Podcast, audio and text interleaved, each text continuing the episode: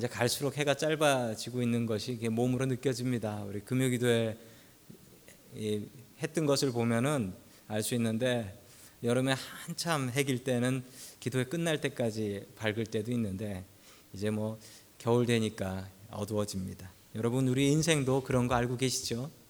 우리 인생도 항상 밝은 날 있는 거 아니고 언젠가는 어두워지는 날, 지는 날 있고 끝내 하나님 앞에 설날 있다는 거. 이게 계절의 바뀜을 통하여서 여러분 그 지혜도 같이 깨달을 수 있기를 주님의 이름으로 간절히 축원합니다. 아멘. 오늘 예레미야의 기도입니다. 예레미야의 기도인데 온전한 마음으로 기도하라라는 제목을 가지고 하나님의 말씀을 증거하겠습니다.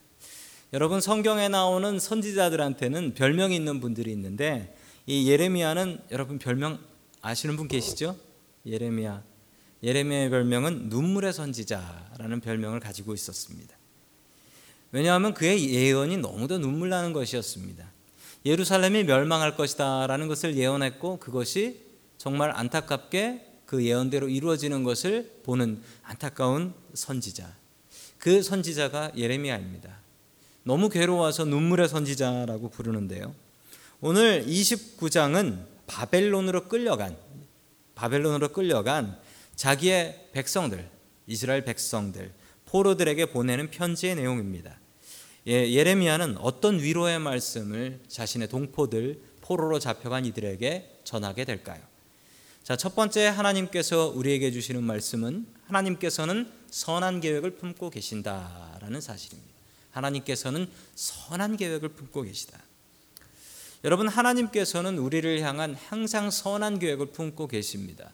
당장은 괴롭고 어려워서 야 하나님께서 나를 잊으셨나 하나님께서 나를 향해서 어떠한 계획도 갖고 계시지 않은가 보다 이게 나한테 고통이고 이게 망하나 보다라는 생각을 가질 때가 있지만 여러분 인생 길게 놓고 보면 하나님께서 분명히 선한 계획을 가지고 계시고 그 끝은 항상 좋은 것으로 준비하고 계신 하나님이시라는 것을 오늘 예레미야는 이렇게 이야기하고 있습니다. 우리 예레미야 29장 11절 말씀 같이 봅니다. 시작.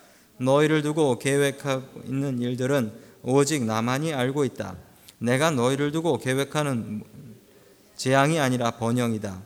너희에게 미래에 대한 희망을 주려는 것이다. 나 주의 말이다. 아멘. 자, 하나님께서 계획하고 계신 것은 무엇입니까? 재앙이 아니라 번영이다. 그리고 너희들에게 미래의 희망을 주려는 것이다. 그러나 이 편지를 받는 이 편지를 받는 포로로 바벨론에 붙잡혀간 이스라엘 백성들 동포들의 생각은 어땠을까요? 여기서 끝이구나. 우리나라는 멸망했고 우리는 포로로 붙잡혀 와서 여기서 끝이구나라고 절망하고 있는 그들에게 예레미야가 전해주고 있는 하나님의 말씀은 하나님께서는 우리에게 재앙이 아니라 번영이며 너희에게 대해서 미래에 대한 희망을 하나님께서 계획하고 계시다라는 것입니다. 여러분 당장은 재앙이 있고 당장은 멸망하는 것 같은 고통이 있어도 여러분 우리가 그것을 갖고 불평하면 안 되겠습니다. 하나님께서 나를 향한 놀라운 계획을 가지고 하나님께서 이미 그 일들을 진행하고 계시다. 나는 보지 못하고 나는 지금 알 수 없지만 하나님께서는 이미 나를 향해서 번영과 희망의 계획을 준비하고 계시다라는 사실입니다. 여러분 유혹에 넘어가지 마십시오. 주위 사람들의 유혹이 있습니다. 하나님 너 버렸어. 하나님 살아계시면 너한테 어떻게 그런 일이 있냐? 라고 이야기하며 세상의 이야기를 우리들에게 이야기합니다. 여러분 그 사람들이 우리 인생 책임져 주는 거 아닙니다. 우리의 인생은 우리 자신도 책임질 수 없으며 하나님만이 책임질 수 있다라는 사실입니다. 여러분 다른 유혹에 넘어가지 마시고 하나님께서는 우리를 향하여 번영과 희망의 계획을 가지고 계십니다. 당장 어려운 그 어려움으로 무릎 꿇지 않고 그 어려움 뒤에서 일하고 계시는 하나님의 손길을 바라볼 수 있는 저와 여러분들 될 수 있기를 주님의 이름으로 간절히 축원합니다. 아멘. 자, 두 번째 하나님께서 우리에게 주시는 말씀은 기도하면 우리의 호소를 들어 주신다라는 말씀입니다. 여러분, 기도하면 하나님께서 들어 주신다. 여러분, 기도하지 않으면 안 들어 주신다. 이게 원칙이에요. 이게 원칙이에요. 기도해야지 받을 수 있고, 기도하지 않으면 받을 수 없다. 이게, 이게 믿는 이의 원칙입니다. 여러분, 하나님께서는 거저 주시긴 합니다만, 기도 안 하는데 주시는 법은 없다. 하나님께서 무엇인가 당연한 것을 끊으셨어요. 당연히 나한테 주셔야 될 건데 끊으셨어요. 나한테 당연히 있어야 될 건강이 끊겼어요. 여러분 그러면 어떻게 해야 될까요? 여러분 그때는 기도해야 되는 겁니다. 기도해야 돼요. 기도하면 주신다. 여러분 기도하지 않으시면 안 주신다는 겁니다. 우리 예레미야 29장 12절의 말씀을 같이 봅니다. 같이 읽습니다. 시작. 너희가 나를 부르고 나에게 와서 기도하면 내가 너희의 호소를 들어주겠다. 아멘. 나를 부르고 여러분 우리가 주님의 이름을 부르며 기도합니다. 여러분 기도할 때 기도할 때 여러분 우리가 기도하는 대상이 누굽니까? 항상 기도 처음 시작에는 하나님의 이름을 불러야 됩니다. 하나님 아버지, 주여, 하나님 아버지. 하나님의 이름을 부르지 않고 시작하는 기도는 여러분 내가 교회에 앉아가지고 기도를 하면 내가 믿는 분이 하나님뿐인데 이 기도가 누구를 향한 것이겠습니까? 헷갈릴 리 없는 하나님께 하는 기도죠. 그런데도 불구하고 여러분 우리가 너희가 나를 부르고라고 분명히 나옵니다. 그리고 컴마 딱 찍혀 있어요. 너희가 나를 부르고 여러분 우리가 기도할 때는 하나님의 이름을 불러야 합니다. 하나님의 이름을 처음 기도 시작할 때는 하나님의 이름을 불러야 됩니다. 여러분 분명히 기도하는데 우리가 하나님의 이름을 불러야 되는데 여러분 우리가 다급하면 다급하면 다급하면 어떻게 합니까? 다급하면 더 큰 소리로 부르죠. 그게 당연한 거죠.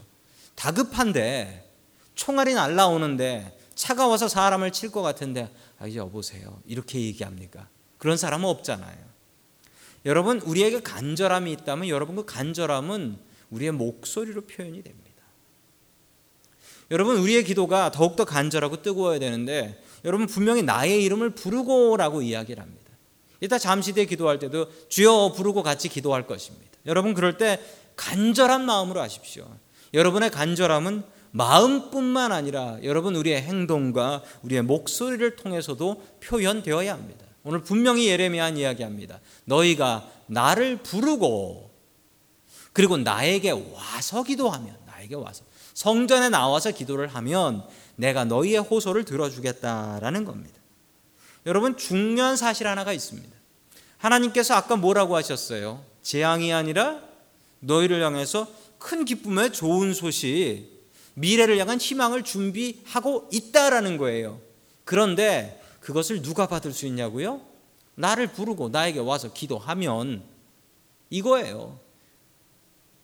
나를 부르고 나에게 와서 기도하면 그 선한 번영과 그리고 미래 희망의 계획이 내 것이 될 것이지만 기도하지 않으면 어떻게 된다고요? 그건 내 거가 아니라는 거예요. 하나님께서 나를 위해서 준비를 하시지만 여러분 그것을 내가 기도하지 않으면 그건 내 것이 되지 않는다는 사실입니다. 여러분 하나님 아쉽지 않습니다. 우리가 아쉬운 사람들입니다.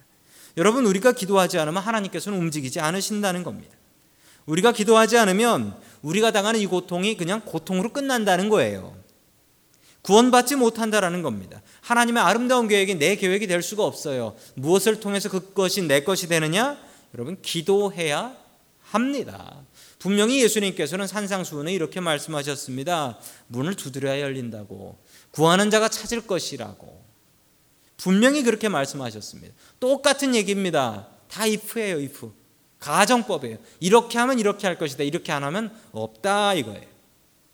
여러분 우리가 고통 중에 있다면 그때는 분명히 기도해야 될 때입니다. 기도하지 않으면 나에게 주신 하나님의 문제는 절대 풀리지 않는다. 해결되지 않는다.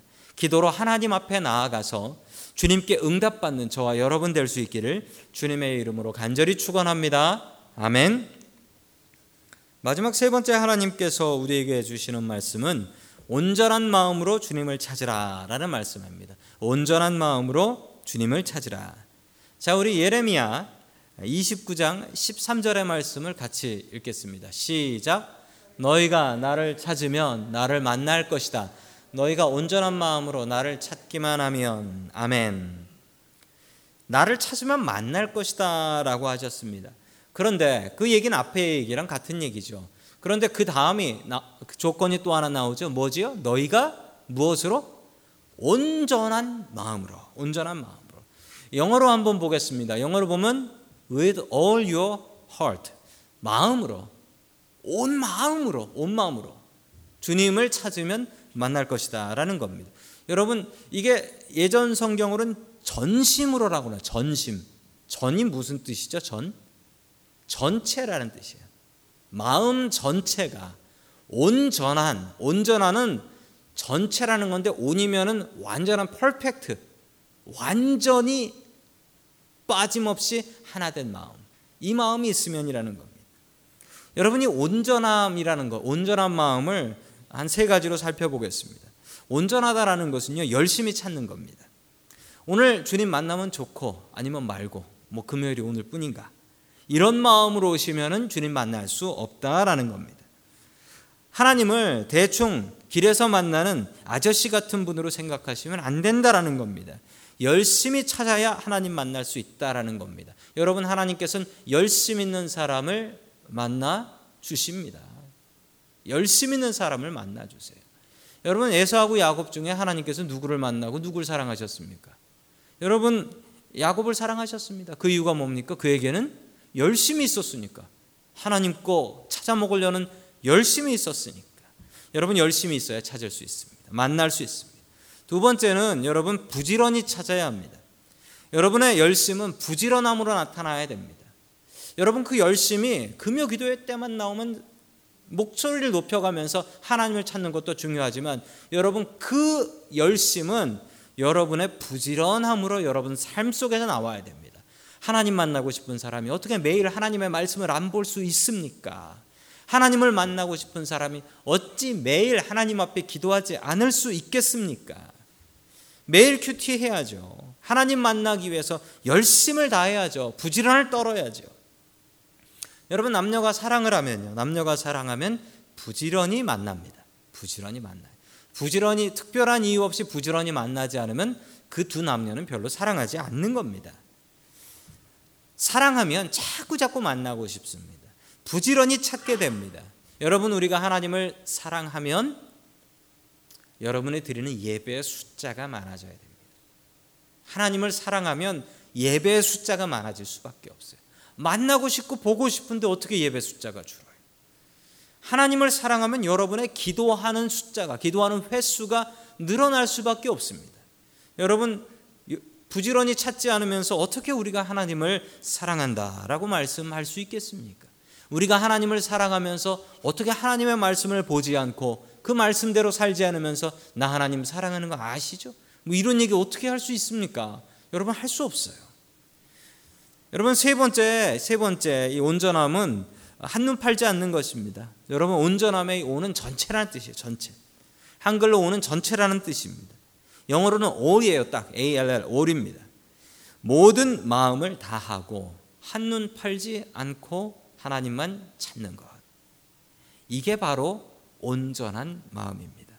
여러분 이 마음으로 무엇을 하시면 성공 못 하시겠습니까? 이 마음으로 주님을 찾으시면 주님께서 안 만나 주시겠습니까? 여러분 주님께서 분명히 만나 주실 것입니다.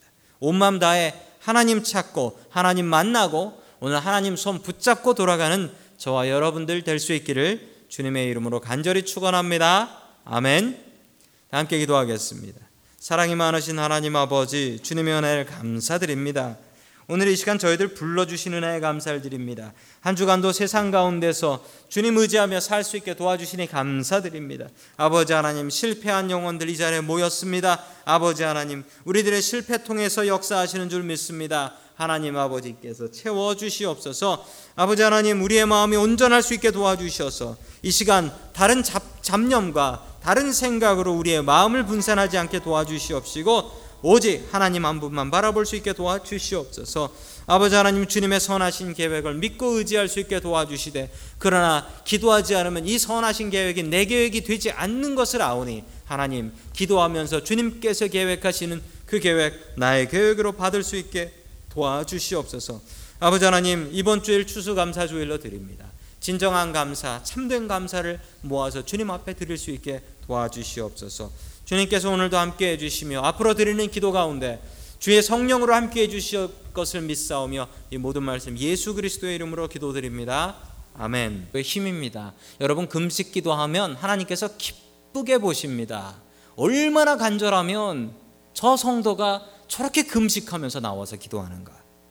자, 우리 계속해서 8절 말씀 같이 봅니다. 시작. 그리하면 내 빛이 새벽 햇살처럼 비칠 것이며 내 상처가 빨리 나을 것이다. 내 의를 드러내는 분이 내 앞에서 나가실 것이며 주님의 영광이 내 뒤에서 호위할 것이다. 아멘. 자, 금식을 하면 어떤 복이 내린다고 합니까? 내 빛이 새벽 햇살처럼 비칠 것이다.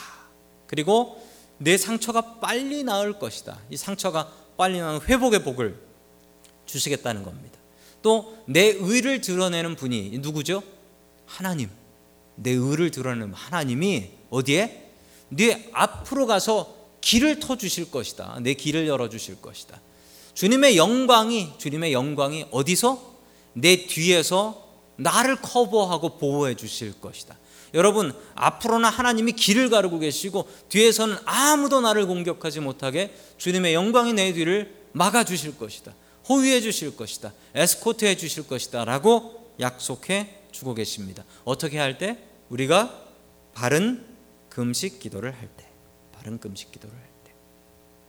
여러분 금식 기도는 참 귀한 기도입니다.